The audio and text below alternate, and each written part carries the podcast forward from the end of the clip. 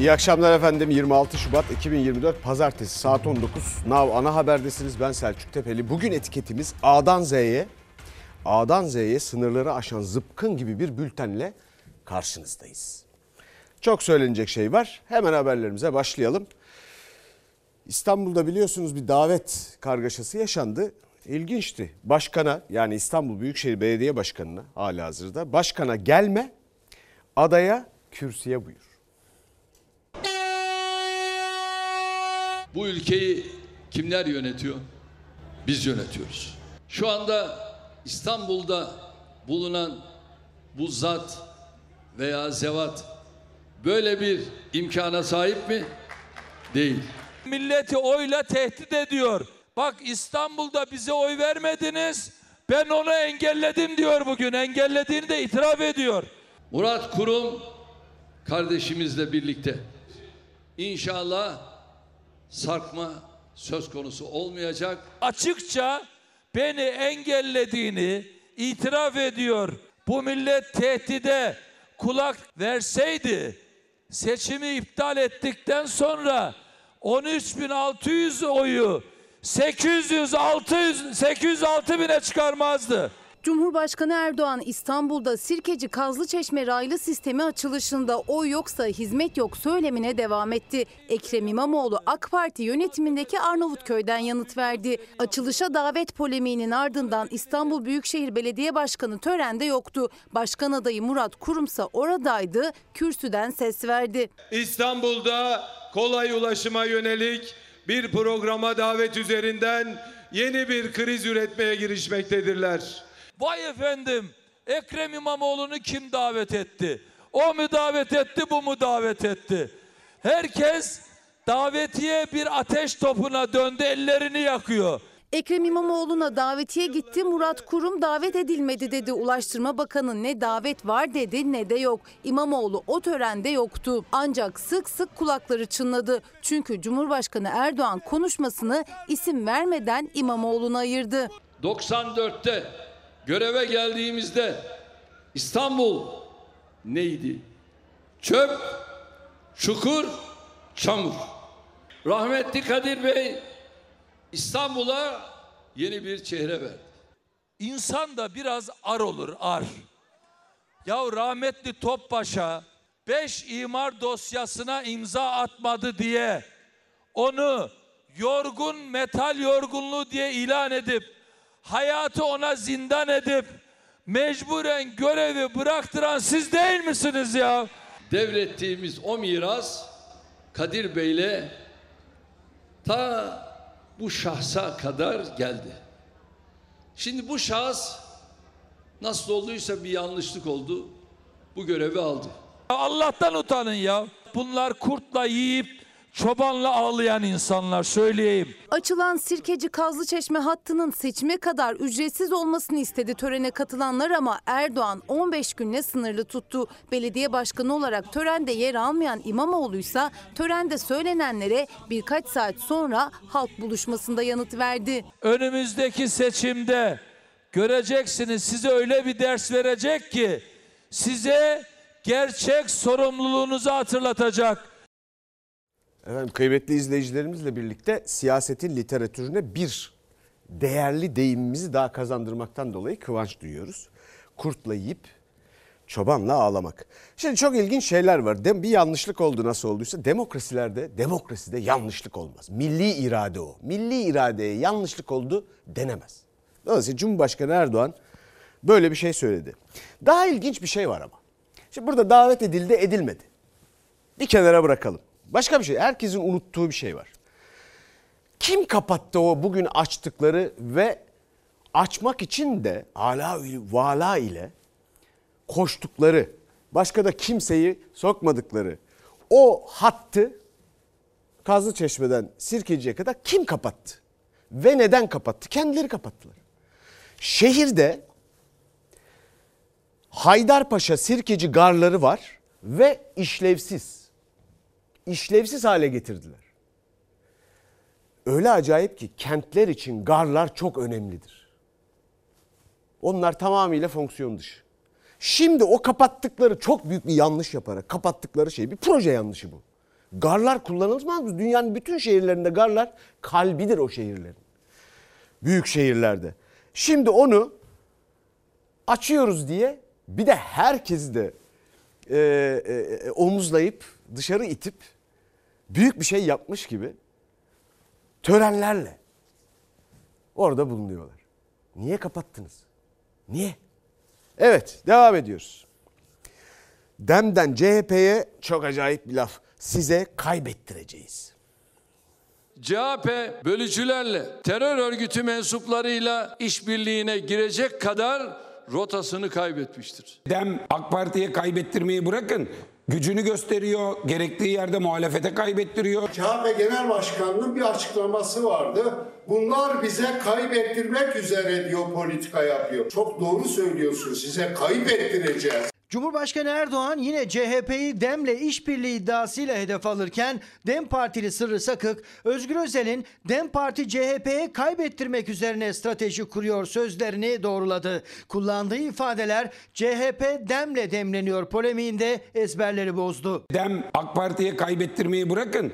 Gücünü gösteriyor, gerektiği yerde muhalefete kaybettiriyor. Allah aşkına siz kimsiniz ya? Siz efendimiz köle miyiz ya? İstanbul'da bölücü örgütün uzantılarıyla el ele, kol kola yürümekten utanmıyorlar. Biz bunlarla birlikte yol yürüyemeyiz. Bunların bizimle böyle bir dertleri yok. Dem Parti başta İstanbul, Ankara olmak üzere Türkiye genelinde kendi adaylarıyla girdi seçim yarışına. Sırrı Sakık, Dem Parti'nin İzmir'de aday tanıtım toplantısından ses yükseltti. Erdoğan ve Bahçeli gibi Murat Kurum da CHP'yi Dem Parti ile işbirliği yapmakla suçlarken. Kandil uzlaşısının adayı İmamoğlu siyasi hırsları uğruna İstanbul'u pazarlıklar konusu haline getirdi. CHP Genel Başkanı'nın bir açıklaması vardı. Bunlar bize kaybettirmek üzere diyor politika yapıyor. Çok doğru söylüyorsun size kaybettireceğiz. Cumhuriyet Halk Partisi'nin karşısında adaylar gösteriyor. Yani öyle demli çay memli çay hepsi yalan çıktı. Allah aşkına siz kimsiniz ya? Kimsiniz siz? Üçüncü yol doğru bir yol. Sırrı Sakın CHP'ye kaybettireceğiz çıkışı 31 Mart seçimler öncesinde Dem Parti polemiğinde yeni bir sayfa araladı. Efendim Kandil uzlaşısı diyor Murat Kurum. Kandil uzlaşısını kim yapmış acaba? Şimdi bu tabloda bunu söylemesi çok ilginç. Çok ilginç. Ama neyse daha ilginç bir şey var. Milano milletvekili Sırrı Sakık konuşmuş. Enteresan. Ee, size kaybettireceğiz. CHP'ye diyor Dem Partisi. Ben de aferin size diyorum. Herkes aday çıkarmalı. Herkes aday çıkarmalı. Sandıkta bu memleketin kıymetli seçmeni herkese gerekeni söyleyecek. Konu bizimle ilgili de herkes çıkarmalı ve hakkı da var zaten. Fakat şöyle bir mesele var. Bakın bu cümleden yola çıkarak anladığım biraz canları yanmış. İkincisi siyaset olarak ne üretiyorlar? Siyaset mi üretiyorlar yoksa sürekli bir pazarlık masasındalar mı? Şimdi bakın Dem Partisi Sırrı Sakak'ın söylediği şeylerin üzerinden konuşuyorum. Ve onun gibi başka birkaç küçük parti daha Türk siyaset sahnesini bir çeşit esaret altında tutuyor gibi pazarlıklarıyla filan. Bu Türk siyaset sahnesinin bu esaretten kurtulması lazım ve belki de vesile olacak.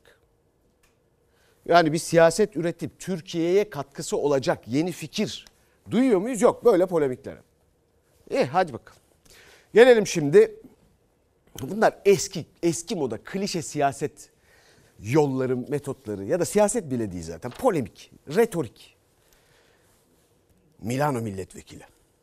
Efendim bakalım şimdi Erdoğan Necmettin Erbakan'ı tutuklatacaktı. İki parti, iki ses. Bana bak evladım.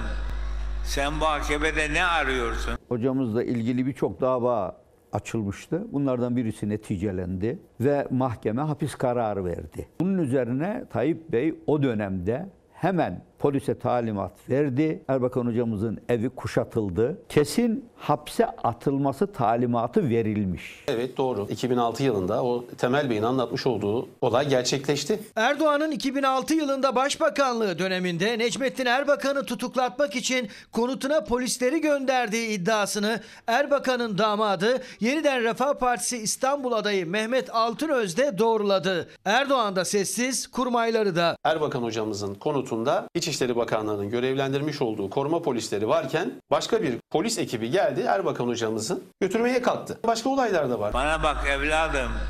Sen bu AKP'de ne arıyorsun? Kendine gel.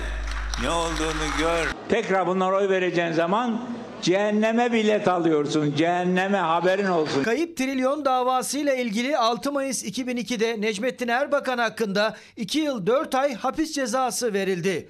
Sağlık sorunları gerekçesiyle cezanın infazı 4 kez ertelendi. 2006 yılında son erteleme süresi dolunca mahkeme Erbakan'ın tutuklanmasına hükmetti. Tam da Erdoğan ve Erbakan geriliminin tırmandığı dönemde. Ama sen Siyonizmi destekledin, İsrail'i destekledin. Sen bu zulmün ortağısın. Kapıda polisler var. Eski başbakan olduğu için zaten koruma altında kesin hapse atılması talimatı verilmiş. Saadet Partisi lideri Karamollaoğlu İlker Karagöz'le Çalar Saat programında dönemin başbakanı Erdoğan'ın Erbakan'ı cezaevine attırmak için konutuna polis gönderdiğini söyledi. Bu haberi duyan rahmetli Kalyoncu Tayyip Bey'e geliyor. Eğer böyle bir şey yaparsanız ben burayı sizin başınıza yıkarım diyor. Tayyip Bey o zaman geri adım atıyor. Ev hapsine çevriliyor. Evet doğru. Başka olaylar da var. Erbakan hocamızın Balgat'taki evini sattırmaya kalktı arkadaşlar. 2006 yılında 18-19 yaşlarında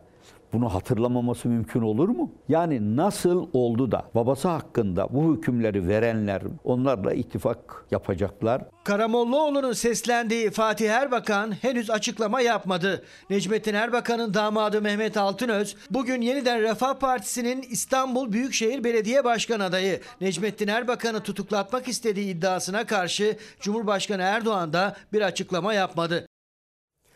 Bak bak. A'dan Z'ye bir skandal. Demek ki iktidar da siyaset üretmiyor yani. Yani arka planda en yakınında, sözde en yakınlarında olan insanlara bile bunu yapabiliyorlar. Şimdi duyuyoruz, görüyoruz bakın.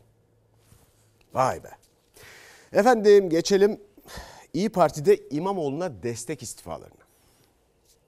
Biz ne et yok, ne but yok, ne süt yok. Her şey ateş pahalısı. Ver oyunu kız. Ne, Ha? imam, imam oldu. ne güzel bana bak. kardeşti, kardeşti. Ben gene kardeşlik konusunda sorunum yok. Onu- biri onunla, Orada biri sorunum onunla. yok. Onunla biri onunla. Yatıyorsun Görürsün. gel. Onunla biri onunla halledersin. Tamam mı? Tamamdır. Eli genel merkezlerinde, gözü başka mevkilerde, boş zamanlarında da İstanbul'da olanlar bu şehri yönetemez. İyi Parti lideri Akşener birkaç hafta önce bu sözlerle hedef aldığı Ekrem İmamoğlu için bu kez kardeşlik vurgusu yaptı. Yerel yönetimlerden sorumlu Genel Başkan Yardımcısı ve Şanlıurfa Milletvekili Cem Karakeçili Akşener'in politikasını eleştirerek İyi Parti'den istifa etti. Genel Başkan Sayın Meral Akşener en iyi bildiğini zannettiğimiz enstrümanlara ısrarla yanlış parçalar icra ettirmekte, en iyi bildiğini varsaydığımız NATO'lara da sürekli yanlış basmaktadır. Operasyon denen şey kökleri dışarıda olmasına gerek olmayacak kadar içeridedir. Bünyededir ve alenidir. Akşener'in eski danışmanı gazeteci Murat İde İyi Parti'den istifa eden bazı isimlerin İstanbul'da İmamoğlu için kampanya başlatacağını duyurmuştu. Akşener Ankara'da esnaf ziyaretindeydi. Cem Karakeçili'nin istifasına da istifa eden İyi Partililerin İmamoğlu kampanyasına da sessiz kaldı. Değerlendirme yapmıyoruz. Esnaf zamanını hiç yapmadım bugüne kadar. İsteyenin istediği partide siyaset yapma ve aday olma hakkı vardır. Herhangi bir partide bir müddet siyaset yaptıktan sonra yolunu ayırıp başka istikamete gidenlerin de yeri artık orasıdır. AK Parti'den ayrılıp başka partilerden aday olan isimler Cumhurbaşkanı Erdoğan'ın gündemindeydi. İttifak görüşmeleri sonuçsuz kalan Yeniden Refah Partisi ile ilgili de ilk kez konuştu. Yeniden Refah'ın tavrını zaten sizler de biliyorsunuz. Adeta milletvekili seçimlerindeki durumdan kopmuş vaziyette. Birçok yerde ya bizden ayrılmış olanlar veyahut da bize karşı tavır içerisinde olanları aday olarak çıkardılar. Ben seçimi kazanırsam kazandıktan sonra yine AK Parti'de olacağım diyen sirk cambazlarına asla prim vermeyiniz. Sirk cambazı ifadesini kullandınız görüşmede. Ben onların adını anmadım. Sayın Babacan. Nasıl gidiyor? Sayın Babacan beni iyi tanır. Ben de onu iyi tanıyorum. Erdoğan'ın sesini taklit etmesiyle ünlenen Muhammed Nur Nahya seçim çalışmaları sırasında Ali Babacan'la karşılaştı. İlişen yok değil mi? Rahat yapıyor musun işini? Çok şükür ne muhalefet ne iktidar şimdiye kadar hiçbir şey demedi. Hadi kolay gelsin. Hadi. Sizler de bir şey demiyorsunuz. Her şey ona göre görüşün. Erdoğan kazandı ama helalinden kazanmadı. Bize destek veren %48 orada duruyor ve değişim istiyor. Bugün sanırım 70. yaş günü. Niyetimizden değil ama pasta maliyetlerine baktık. Sırf malzemesi 600 lira tutuyor.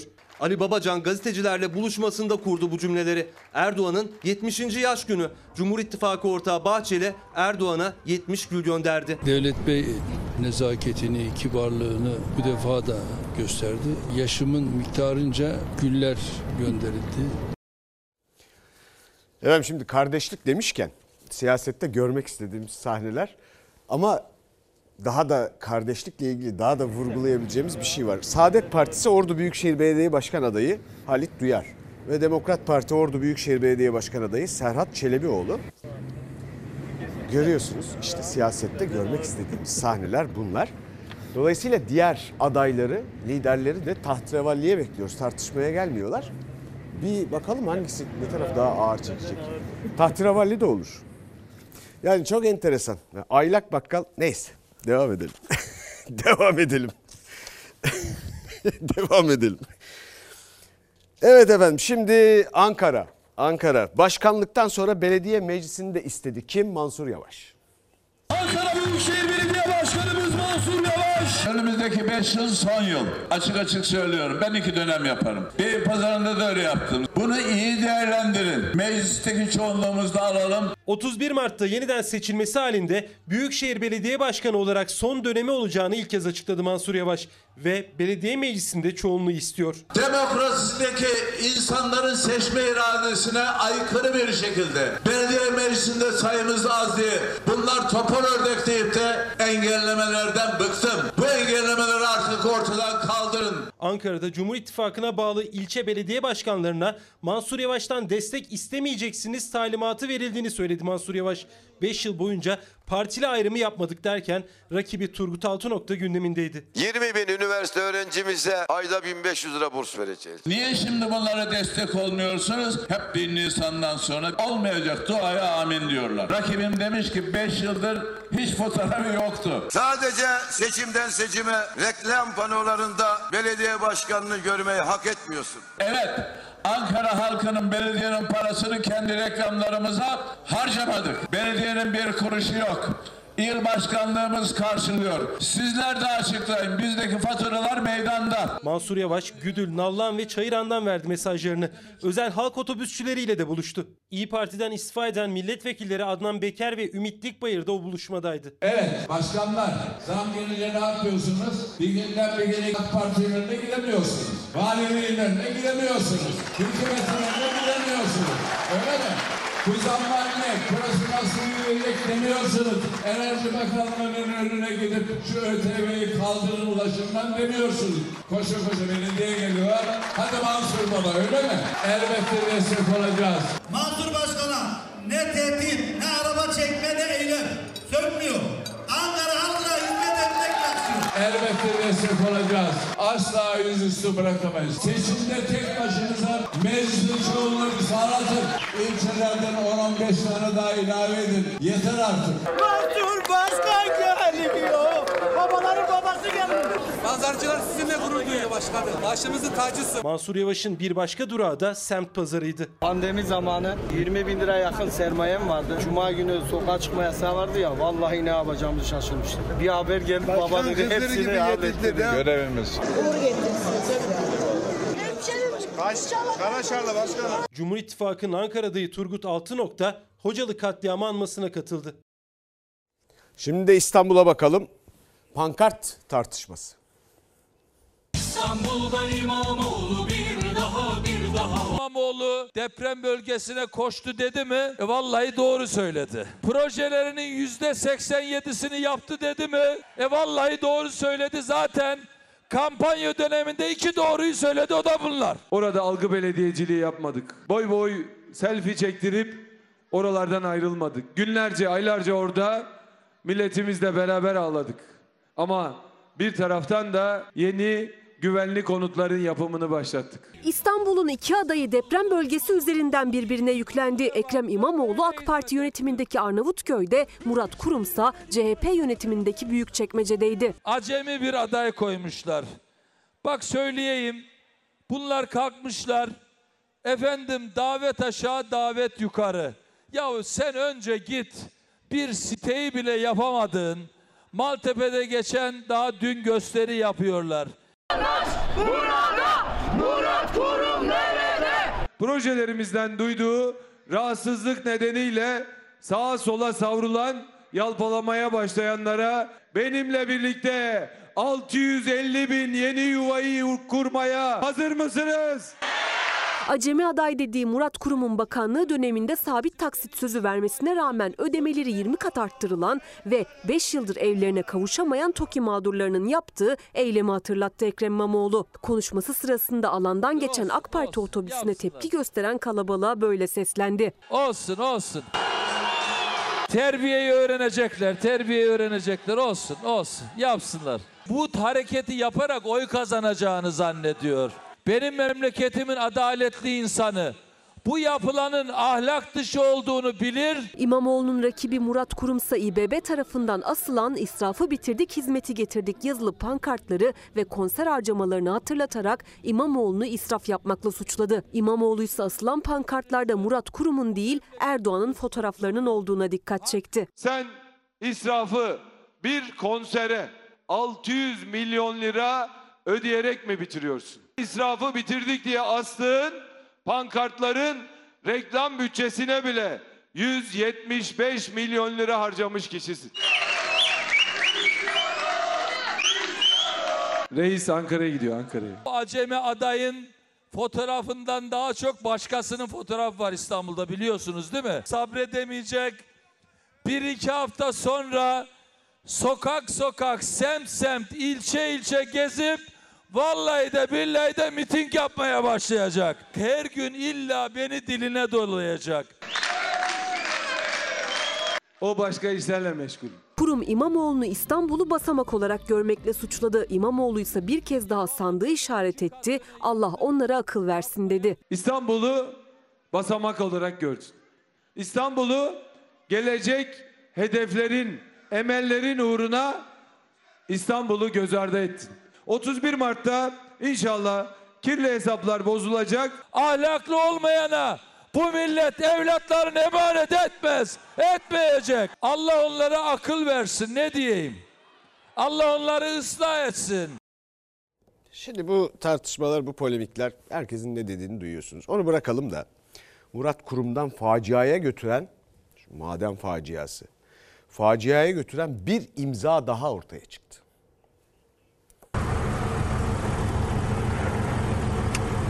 Çet raporuyla toprak kaymasının ne alakası var? Çevre Bakanlığı'nın 13 Eylül 2022 tarihli resmi belgesine göre yığın liçi onay belgelerinin Murat Kurum adına imzalanarak verildiği görülüyor. 9 işçi 14 gündür toprak altında. Murat Kurum Bakanlığı döneminde Erzincan İliç'te facianın yaşandığı madenin kapasitesi genişletilsin diye verdiği çet raporu için toprak kaymasıyla ne alakası var demişti. CHP'li Deniz Yavuz Yılmaz yeni bir belgeye daha ulaştı. Facianın yaşandığı yığın içine onayın da Murat Kurum tarafından verildiği ortaya çıktı. Yazılarımızla maden atığı depolama tesisi yığın liçi onay belgesi verilmiştir. Çet raporuyla toprak kaymasının ne alakası var? Yani yığın liçinin onayı da Çevre ve Şehircilik Bakanlığı'nın sorumluluğunda. Eylül 2022 tarihli bu belgeyi de bakan adına denilerek Murat Kurum'a bağlı bürokrat imzaladı. İki yıl bile geçmeden işçiler o yığın liçinin altında kaldı. Heyelan riski nedeniyle aramalar durduruldu. Enerji Bakanı heyelan riskini ortadan kaldırmak için çalışmaların sürdüğünü açıkladı. İlicin merkezi burası gördüğünüz gibi.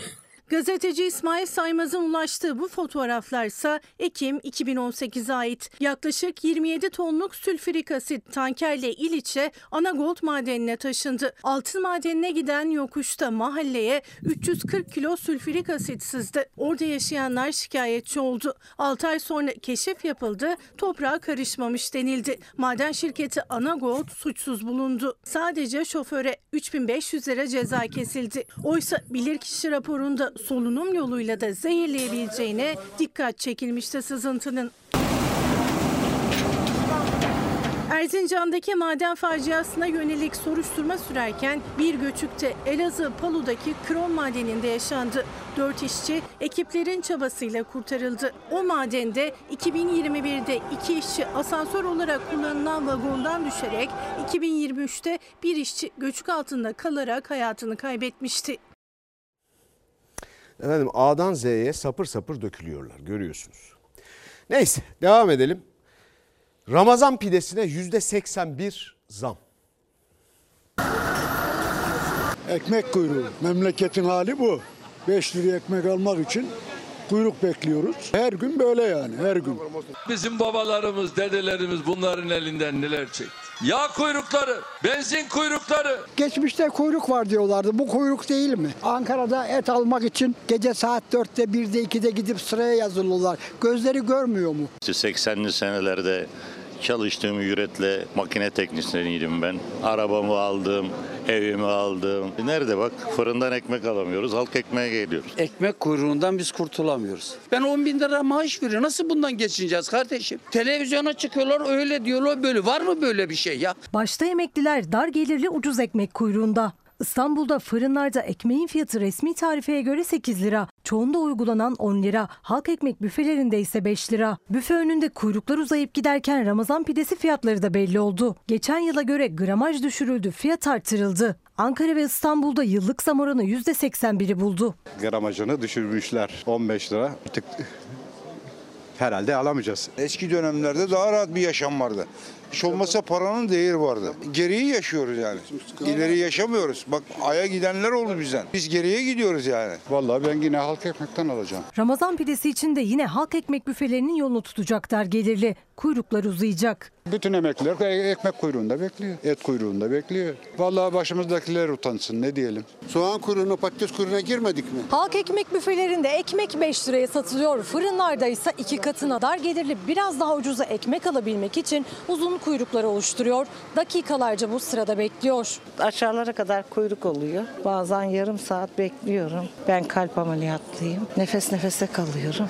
İşte bu hale de geldik yani. Genellikle ben askıdan alıyorum. Olduğu zaman oluyor, olmadığı zaman yani evimde un varsa unla yapıyorum yani. Ya gelsinler görsünler insanların halini. Hiçbir şey yani ne pazara çıkabiliyorsun ne markete çıkabiliyorsun. Bak bu insanlar hep kuyrukta sabahtan akşama kadar. Uzayıp giden kuyrukta geçim derdinde emekli asgari ücretli dar gelirli. Önceden ucuza alabildiği ekmek artık lüks geliyor tüketiciye. Emekli bütçesi yetmeyince mecburen ekmeği de askıdan alıyor. Ne yapalım mecbur kaldıkça gelip alıyoruz. Askıda da alıyoruz. Normal para verip de alıyoruz. Emekli maaşıyla ne? Fırında o fırında normal bir ekmek ne kadar? 10 TL. 5 TL. 2 tane 10 milyon yani. Mecbur hepimiz almak zorundayız. Beş çocuğum var. Beş ekmek alıyorum. Kuyruklardan sıra bekliyoruz. Şey gibi eski tüp kuyruklar diyorlar ya. Gene onlar paramız vardı da kuyruktaydık. Şimdi acaba param yeter mi diye cebine bakıyorsun. Geniş aileye her gün 5 ekmek demek, halk ekmekte 25 lira demek. Fırında ise 50 lira. Günde 25 lira bir yana 1 liranın bile kıymeti var dar gelirli için. Neyin kuyruğu? Ucuzluğun kuyruğu. Çürümüşlerin kuyruğu. Türkiye bu hale geldi. İnsanlığımdan utanıyorum kardeşim. Ya ben her gün mecbur muyum burada halk ekmek kuyruğunda gitmeye? Yok böyle bir şey. Kuyruk kuyruk. Evet efendim şimdi de ucuz et kuyruğu her yerde. Biz önce geldik adam kafadan geldik buraya. 8. sıraya geç. Saat sabahın 5'i ve Sincan'da Ankara'nın merkezine en uzak et ve süt kurumunun önündeyiz. Burada da yine çoğunluğu emeklerden oluşan et almak isteyenlerin kuyruğu başladı.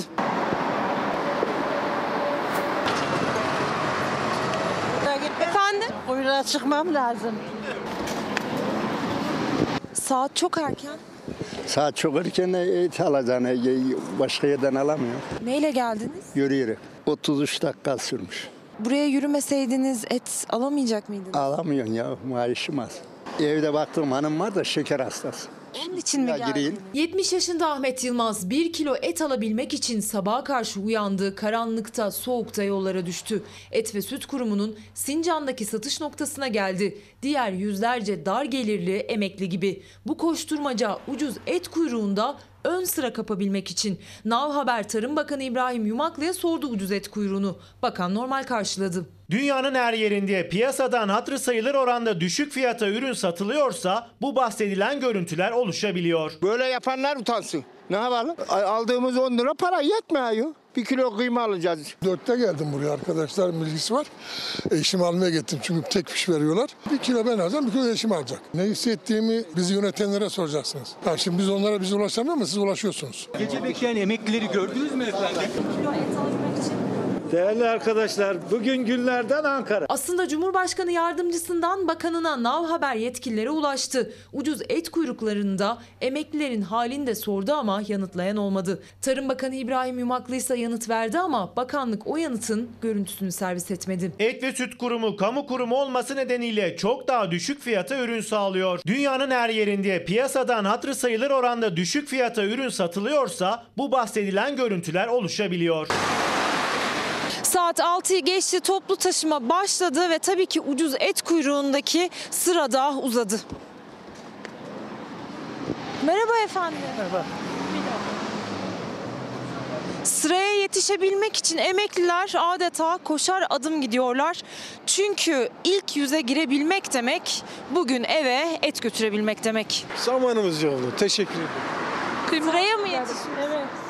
Eşim emekli, aldığımız aylık yetmiyor. Oğlumun biri rahatsız evde, ameliyatlı. Oğlunuza et yedirebilmek için. Evet, ne yapayım? Sıraya gireyim de kuzum bak sırata nerede? Tamam. Ankara'nın Sincan ilçesindeki ucuz et satış noktası. Kasapta 500 liraya satılan kıyma Et Süt Kurumu'nda 229 liraya satılıyor. Ankara Ulus'ta olduğu gibi Sincan'da da ucuz et mücadelesi sabaha karşı başlıyor. Memleketin hali bu. Hayvancılık bitti, tarım bitti. 15 milyon emekli var. Çarpı 2 30. Şimdiki iktidar 27 milyonla iktidara geldi. Biz bunu hak etmiyoruz ama hak ettiriyorlar. 136. 80 yaşındayım. 6'da geldim. Bakın 10 buçukta sıra geldi. Bir kilo kıyma, bir kilo. Saat 8.30'dan sonra Et ve Süt Kurumu açıldı ve sabaha karşı sıraya girenler etlerini almaya başladı. Biraz sonra da et yok da süt yok da herkesi yollarlar geriye. 80'den önce de et balık kuyruğuna giriyordu, şimdi de giriyoruz. Nasıl zenginsek Avrupa bizi kıskanıyor. Sadece Ankara değil Et Süt Kurumu'nun nerede bir satış noktası varsa kapısındaki ucuz et kuyruğu aynı. Ucuz et satışı olduğu için normal diyor Tarım Bakanı. Efendim kıymetli vatandaşımız Avrupa bizi kıskanıyor dedi ya. Şimdi birazdan bizi kıskananların A'dan Z'ye bütün standartlarına ve hala niye şikayet ettiklerine, ne talep ettiklerine bakacağız. Bir de Allah Tarım Bakanımızın iyiliğini versin. Efendim bütün dünyada böyle olurmuş. Şimdi inanmayacaksınız ama ben ekonomistim. Ee, buna niye ihtiyaç duyulmuş? Efendim piyasadan ucuza, kamu kurumu. Piyasadan ucuza verildiğinde önünde kuyruk olurmuş. Dünyada da böyleymiş. E dünyadan geldik biz şimdi. Öyle bir şey yok. Buna ihtiyaç da yok. Buna niye ihtiyaç duyulmuş? Çünkü insanların alım gücü yok. Piyasa şartlarından farklı, üstelik esnafını, çiftçinin şununu bununu zor durumda bırakacak şekilde sen hükümet olarak onlarla rekabet ediyorsun zararına. Zararına. Böyle de ne oluyormuş? Kuyruk oluyormuş işte. Ama anlatamıyoruz ki 200 bin tirol o da 300 bin 400 bin oldu diyenler de var. 200 bin tirol besleyeceklerini ne zamandır söylüyorum. 200 bin 300 bin sığır besleselerdi böyle olmazdı. Evet neyse. Şimdi efendim bakalım çiftçiler ne istiyor? A'dan Z'ye bizi kıskananların ortak sorunlarına bizimle, bizim çok ötemizde, uzağımızda, bizim hiç görmediğimiz, bilmediğimiz standartlardaki sorunlarına ve taleplerine bakacağız. Çiftçi Selçuk Tepeli Macron'la ne konuştu?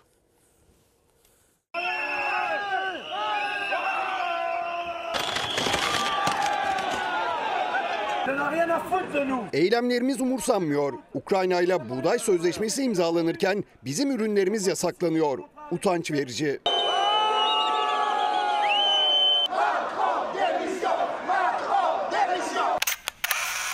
Paris'e geldik. Uluslararası Paris Tarım Fuarı'ndayız. Çiftçilerin gösterileri, protestoları aşağı yukarı bir aydır devam ediyor. Sadece Fransa'ya yayılmakla kalmadı. Bütün Avrupa'ya da yayıldı. Bugün en kritik gündü. O en kritik gün- günde biz de Uluslararası Paris Tarım Fuarı'ndayız. En kritik noktadayız. Ee, Çiftçilerle konuşuyoruz. Bazı global problemleri var. Herkesle bizim Türkiye'deki çiftçilerle aynı. Hem buraya özel problemleri var. Fransa'daki hükümet çok fazla söz verdi. Bu sözleri tutamayacağına inanıyorlar. Fransa Cumhurbaşkanı Macron da içeriden çıkamıyor, çıkmıyor. O da pazarlığa devam ediyor. Herkes inatlaşıyor bir yandan. Dışarıda üreticinin protesto sesi yükselirken Fransa Cumhurbaşkanı Emmanuel Macron içeride kabine toplantısındaydı. Now Haber enkırmeni Selçuk Tepeli, Uluslararası Tarım Fuarı'ndaki o olağanüstü toplantıyı yerinde izledi. Hem çiftçiyle hem siyasetçilerle birebir görüştü. Belli ki Macron buraya sadece fuarı gezmeye gelmiş. Televizyonda söylediklerinden farklı bir şey duymadık. Nüfusu besleyen çiftçilerdir. Bizim onlara ihtiyacımız var. Kızgınlar. Haksız rekabet olduğunu söylüyorlar. Belirli standartları karşılamayan ürünlerin ithalatını yasaklayacağız ama sınırları kapatamayız. Açık bir dünyadayız. Eylemler için geceden fuar alanına gitti üreticiler. Temel beklenti üzerlerindeki vergi yükünün kaldırılması, akaryakıtın ucuzlaması, ithalatın sınırlanması ve tarım ilacı kısıtlamalarının kaldırılması. Fransız çiftçi son 50 yılda gelirlerinin %40'ını kaybettiklerini söylüyor. Macron da çiftçilerin örgütlenmeye başladığı geç saatlerden itibaren görüşme için fuar alanındaydı. Güvenlik önlemleri genişti. Fransa Cumhurbaşkanı Macron hala içeride. İyi hazırlandığı söylenen dosyalarını açıklıyor. Şurada gördüğünüz gibi basın mensuplarını da kimse içeri bırakmıyor. Burada da polis her tarafı bloke etmiş durumda. Dışarıda 20 bin kişi bekliyor ee, içeri girmek için. Fransa Cumhurbaşkanı Macron da hala içeride bu arada. Avrupa'nın en büyük tarım fuarında bugüne kadarki en büyük kriz yaşanıyor aslında. Organik üretim yapıyoruz. Doğaya saygı duyuyoruz. Çok daha fazla yatırım olması lazım. Benim için önemli olan tek şey çocuklarımın 20 yıl sonra bana yargılar gözlerle bakmamaları. Ben onlar için çalışıyorum. Bizim de elmalıklarımız var ve özellikle organik üretimin nedenli zor olduğunun farkındayım. Evet kendimizi teknik açıdan Avrupa Birliği'nin standartlarına zorluyoruz ancak gerçekten organik ürünler hiç bu kadar ucuz olmamıştı. Yumurtamız 30 sent, 1 kilo patatesimiz 1 euro 35 sent. Avrupa'da büyüyen çiftçi krizinin en mağdur tarafı küçük üretici. Endüstriyel tarıma karşı hayatta kalmaya çalışıyorlar. Fransa'daki temsilcileri sarı bereliler. Macron'un burada olması yeterli değil. Aksiyon alınması gerekli. Vaatler iyi ama icraat önemli. Temel sorunlarımızı çözüp çiftçinin geçimini sağlamaları gerekiyor. Bizim toplumsal bir misyonumuz var. Tek derdimiz üretim değil. Bizim derdimiz temiz üretim. Paris Uluslararası Tarım Fuarı bugün bizim için son derece ilginçti. Biz taraflar, bütün taraflarla görüşme şansı bulduk. Hatta Fransa Cumhurbaşkanı Macron'la bile pek çok konuda hem düşüncelerini öğrenebildik, hem o tarafın fikirlerini görebildik, hem sohbet etme şansımız oldu. Fransa Tarım Bakanı'yla da farklı bakanlarla da tanıştırdı. Onlarla da uzun uzun konuşabildik. Yani çok ciddi çalışmış saat gece 2'de e, buraya geldiğini söylüyor. Müzakere etti e, çiftçilerle, değişik gruplarla. Pek anlaşabilmiş gibi görünmüyorlar. Çünkü çiftçiler vaatlerin üzerine çalışılan şeylerin ilginç buluyorlar çoğu. Ama bunların hemen yapılmasını istiyorlar. Çünkü zamana yayıldığında bir yere varılmayacağına dair bir e, kanaatleri var. Şimdi efendim bunun detaylarını bir güne yüklenerek veremeyiz. Ha Macron ne dedi? Bir defa saat gece 2'de oraya geldiğini söyledi. Ve 2'den saat 16'ya kadar orada çiftçilerle görüştü. Çiftçilerle görüştüğünü de benim üzerimden söyledi. Bu arada çiftçiler içeri giremiyordu. O bir takım e, kooperatif temsilcileriyle e, çiftçilerle görüştü. Sendikalarla görüşmek istemedi. Çünkü onların muhalefetin e, kışkırtıcılığını yaptığını iddia ediyor. E, fakat öte yandan benim çiftçi olduğumdan bahis açılınca işte bak bir de çiftçilerle görüşmediğimi söylüyor. Buyurun işte bakın görüşüyorum. E, bu arada söylediği önemli bir şey var. E, bir kere Fransa'daki çiftçiler ve Avrupa'dakiler güçlerinin farkındalar. Macron da bunun farkında. Dolayısıyla gıda bağımsızlığımızı korumak için her şeyi yapacağız. İstedikleri her şeyi vereceğiz. Mesele şu bunların hepsini bir anda yapamıyoruz. Ee, onlar da bir anda istiyor. Mesela bundan sonraki günlerde göreceğiniz yine bir köylü çiftçi arkadaşım yani çok uzun zamandır tanıdığım biri. Bir yetiştirici. Bunlardan ne anlattı sana diye sorduğunda ben de dedim ki ya böyle böyle bunun gibi daha pek çok şey de var. Ama bunların hepsi zırva dedi. Ve dışarıdaki çiftçilerin çoğu da aynı şeyi söyledi. Dolayısıyla galiba benim sürem doluyor. Devam edeceğiz ama. Yani o kadar çok malzeme var ki bundan sonraki günlerde devam edeceğiz. Şimdi bu arada oradaki çiftçiler e, beni bugün Belçika'ya çağırdılar. E ama dedim akşam haber bülteni var. Gel gel, bizimle yanımızda ol dediler filan. E gidemedik Belçika'ya. Belçika'da, İspanya'da bugün Belçika'da çok büyük gösteriler vardı. Dolayısıyla Avrupa'ya da bütün bunlar bir şekilde etkili olacak şekilde güçlerini gösteriyorlar. Bu manzaraları da görüyorsunuz. Bunların detaylarını anlatacağız. Şimdi sırada bir şey var mı? Peki şimdi bir Amasya'dan bir haberimiz var. Sonra başka detaylar ne dedi ne demedi söyleyeceğim size.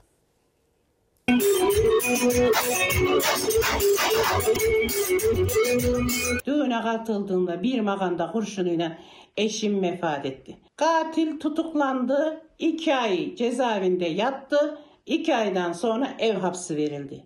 Bu karara da itirazım var. Tutuklanıp en büyük cezayı almasını istiyorum.